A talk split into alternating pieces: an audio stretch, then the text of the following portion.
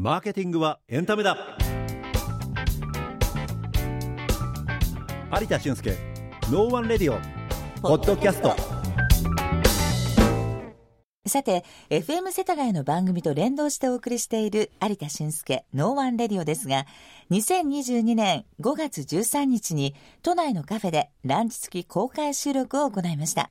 今回はその公開収録の模様をお送りいたします。それでは早速どうぞこんにちはマーケティングコンサルタントの有田俊介ですナビゲーターの岡野美和子です。なんと今日は会場にたくさんの皆さんにお集まりいただきました。皆さんこんにちは。こんにちはいやー嬉しいですね。本当にもうこうやって皆さん目の前にするとはい。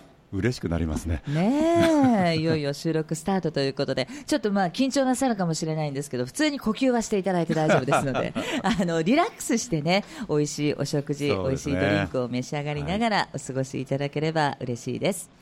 さあ、本題に入る前に今回はマーケティングコンサルタントの有田俊介さんのことをちょっと掘り下げて、あの、考えてみると番組でね、あんまり有田さんのプロフィールご紹介してないですよね。いらないですいやいやいや、あのどんな人なのかっていうのを、今日は改めてリスナーの皆さんにも、えー知っていただきたいなと思います。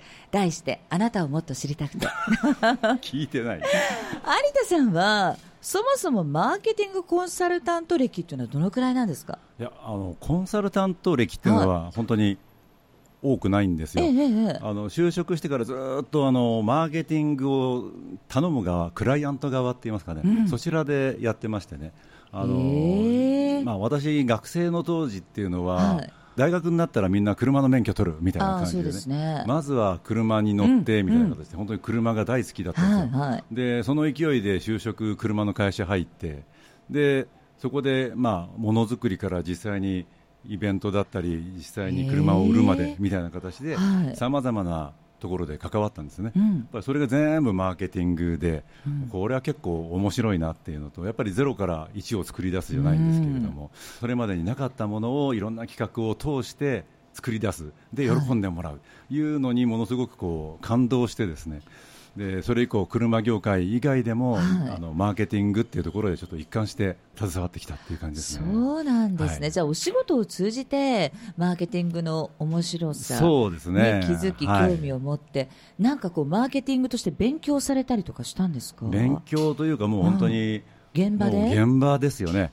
やっぱりあの、ね、理論はいろいろあったりしますけれども、うん。腹落ちするのって現場だったりしますから、あそうですよね、ええ。頭でっかちになっていろいろ勉強しても実際現場に出てみるとそうですよね。ねこの知識全然役に立たなかったも逆もしかりですもんね。なんで、まあ、そんなこともあるんで、うん。ドラマにしてるっていうのもありましてね、あやっぱりそのホワイトボードに書くような理論とか言っても、寝ちゃうじゃないですか、うんそれよりもやっぱりリカフェの食事まずいとか、なんか。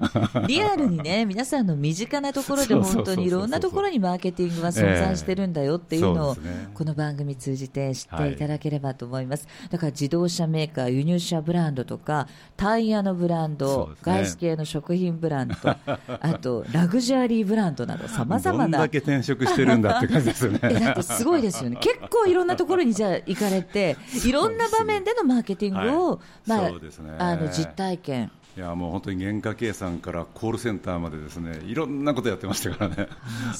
やってないマーケティングがほぼないんじゃないかって感じじゃあ、まあ、その経験がね、今のコンサルタントに生かされてるんじゃないでしょうかね。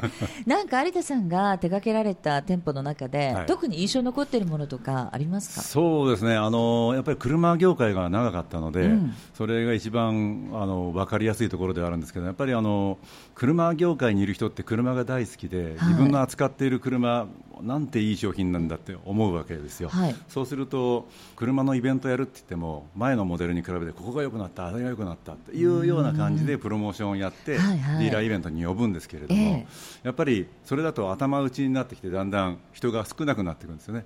でなんでだ、なんでだっていろいろそのお客様にインタビューとか、いろいろしているとふと気づく瞬間があるわけですよね。なるほど、ね、俺たちは車を売っているって言って車本当に車だけ売っててはい、人をめがけて売ってないっていうやつですよね。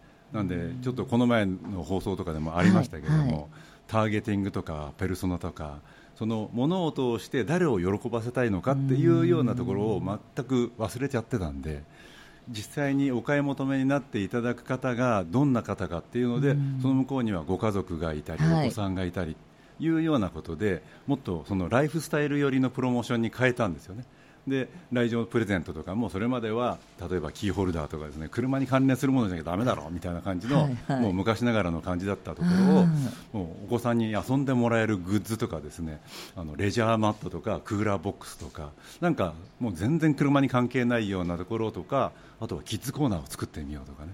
いうような形で定期的にイベントをやり始めたらなんか3ヶ月ぐらいでコンスタントに来るようになってきて来ると試乗もしてくれるし結果的に売れるとかいうところで、あ車屋だけど車は売っちゃだめなんだなみたいなところが、やっぱり他の商材をあるいはサービスとかもみんなそうなんですよね。そうですね。でもうこれ絶対いいだろうと思い込みすぎちゃうとそれでもう入りすぎちゃって周りが見えなくなっちゃう。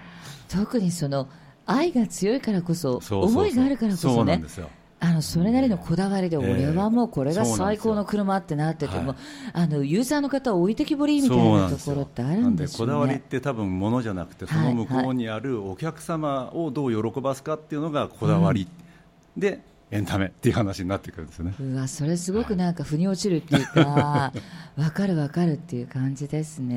一方通行にならないように、ええ。相手のもうあくまでも受け手側のことを考えつついろいろ戦略を練ったりっていう。ね。そう自分で言いながら時々ね、うん。あの家で怒られちゃったりするんですよね。ああの相手側のこと考えてるんです。考それはあの奥様からってことですか？えそれは勘違い。だってねマーケティングのプロだからもう完璧にその夫婦関係とかいやーって感じ。で ちょっと汗をかかれていますので話題変えましょうか。あの有田さんご自身のご趣味とかってあるんですか？そうですね、あの趣味というとですね、私、はい。格闘技のやる系みたいな感じでですね、結構意外ですよね。あんまり格闘技系に見えないですけど。あのさっき転職をいっぱいしてるっていう話したんだけど、あはいはい。趣味は全然変わってなくてですね、ええ。私剣道を長くやってまして。えいつ頃からですか？あの中学生からですね。ええすごい。あの来年7段を受けるみたいなそんな感じなんですけど、え あの仕事は一つの会社には執着しないですけど、はい。趣味には執着してて。でなんで剣道って言うとやっぱり大きな声を上げて人を叩いたり叩かれたりはいはい。なんかストレス発散に良くないですか、そうですよでね会社で嫌なことがあったりですうね、家で奥様に怒られたりした時にね、違います違いますどう とかねとかってやるとなんかすっきりして。なんか何事もなかったかのようにね また優しくなれるみたいな、そう。あじゃあ結構、あれですか、お休みの日なんかは、あそうですね。道場に行かれたりとかして、ますね。はい。稽古に励んでらっしゃる、さっきあの学生時代のね、部活みたいなところで、剣道部の方はあ演劇もやある、そうですね。はいなんであの就職してもうちょっとあのアマチュアの劇団に入ったりして、ええ。ちょっとだけやってました。そうなんです。だんだん仕事と両立ができなくてセリフ覚えるのが大変で。まあ大変です 昼休みになるとブスブスブスブスってやってるから変人と思われるようになうん。えなんかこう舞台をご覧になったりとかそういうのもお好きなんですか？あ大好きですね。舞台えも初日と千秋楽では、うん。もうセリフもみんな変わっていくんですよね、はいはいはい。毎日反省をしながらあのじゃああそここうしようとかみんな相談するので。ああそうか、舞台だと一つ一つライブで毎回違いますもんね。じゃあまあそこに醍醐味もあったりして。ね。ね。本当はやる側はすごい楽しいんですよ。あ見てるだけでもねワクワクする、うんうん。確かに。人がいることってねパワーもらえたりもしますしね、ラジオ番組、まあ、やってみたいと思われたのは何かあるんです。あのやっぱりマーケティングのコンサルタントって言っても、はい。はあっていう感じじゃないですか、うんそうするとマーケティングって何とか、うんこの人ってどんな人とか、はい。そういうのをどうやってって言った時にそんな、ね、新聞広告売ったって分かるわけでもないし、ううん。ーんセルフブランディングブランディングと思っていた時になんと宮子さんと出会ったんですね。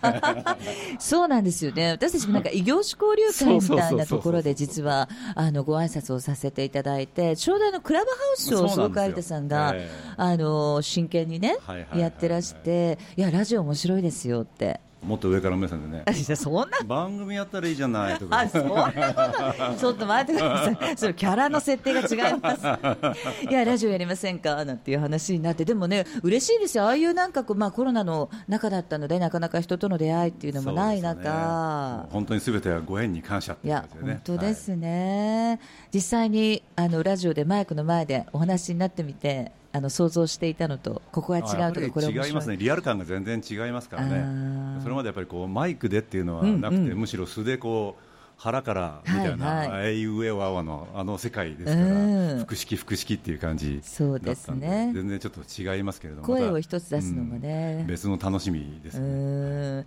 今あの、ラジオドラマがちょっと主体になっているこの番組なんですけど、脚本をね、あそう脚本、出演をすべてこなしていらっしゃる、どうですか、楽しい、大変、生みの苦しみっていうのはありますけどね、ただあの、なんでしょう、自分の頭の中で分かってたことをどうやって腹落ちさせなければいけないのかって、なんか自分の中でも原点回帰っていうか、分かりやすくよく、ねうんうん。小学生にも分かるじゃないけれども。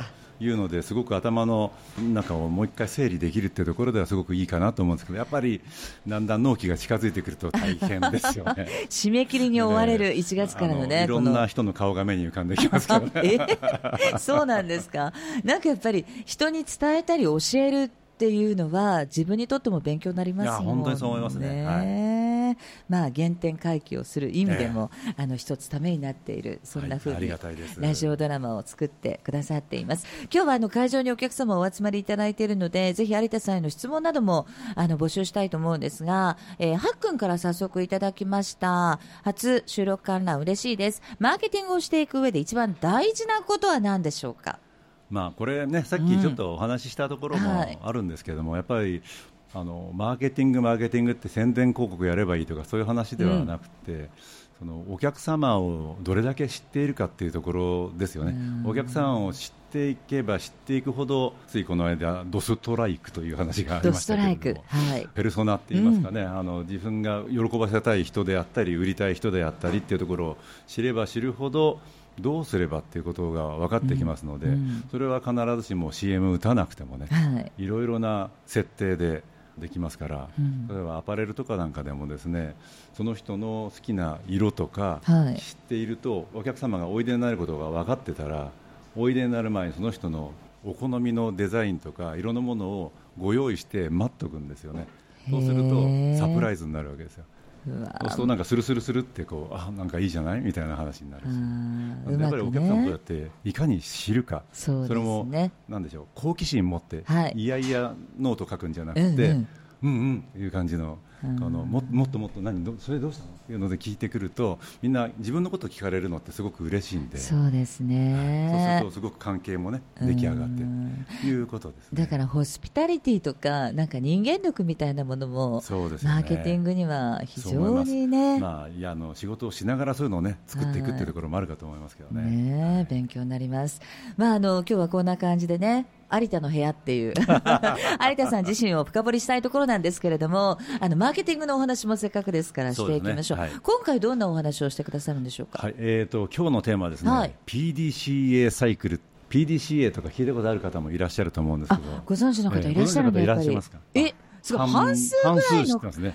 えー、私知りませんでした。は PDCA いサイクル、と想像してみてください。PDCA あの私ちょっと昨日考えたんですけどついつい女性が男性を選ぶときにはまってしまうパターンサイクル。パイロットドクターコンサルタントアーティスト。どうですか？PDCA コンサルタントも入れときました。コンサル入れてくれましたね。コンサルタント入れときまお気遣いありがとうございます。C は何かなと思って。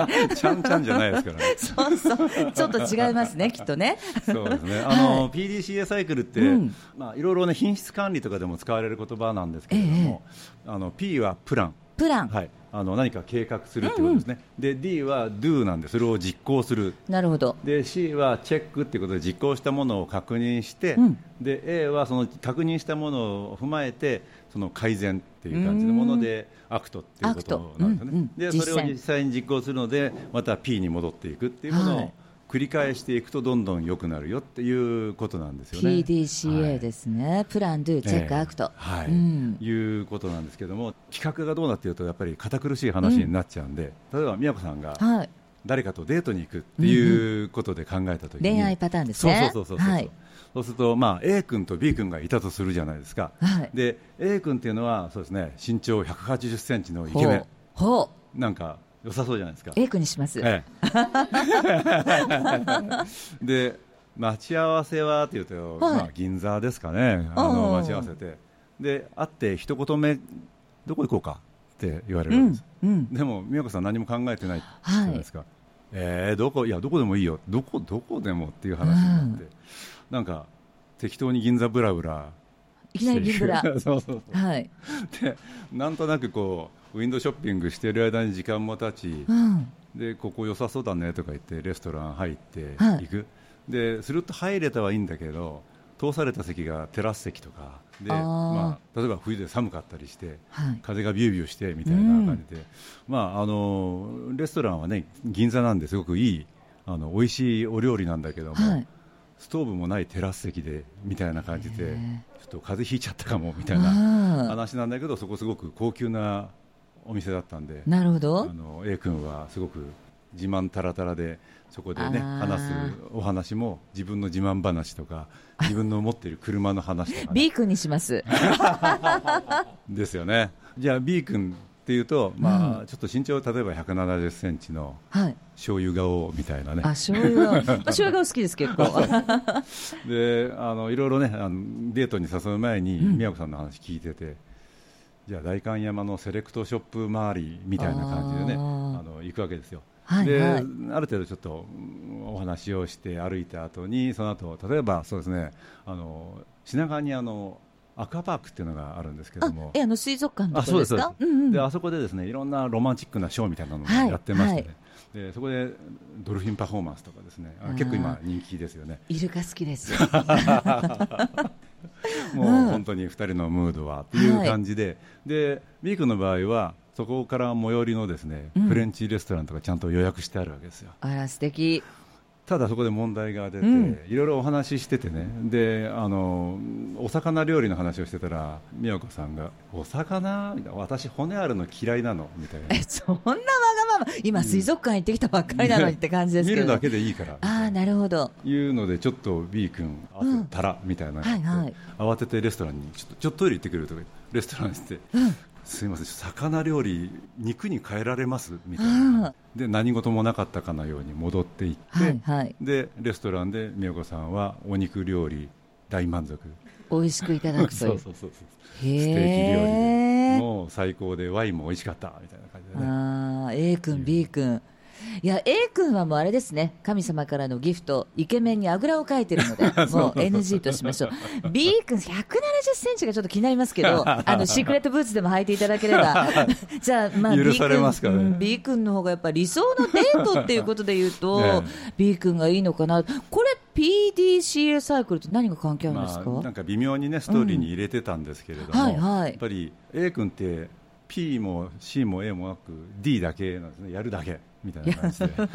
なんかちょっと危険な、危険な発言ですけど、まあ、とりあえず、まあ、行き当たりばったりってことですよね、何も計画もしなければ、リサーチあのもしてないし、お店のチェック、評価もしてないし、何一つ実践もしてない。テラスで寒いのにストーブ買ってくるとかね。何でもできますよね。そうですよね。んでも B 君は実際に行く前にいろいろ美代子さんのね、はいはい。お好みとかファッションセンスもすごくいいから、うん。絶対にこれはセレクトショップでお気に入りあるだろうな買ってあげてもいいかななんて思いながらでフレンチレストランで予約。うん。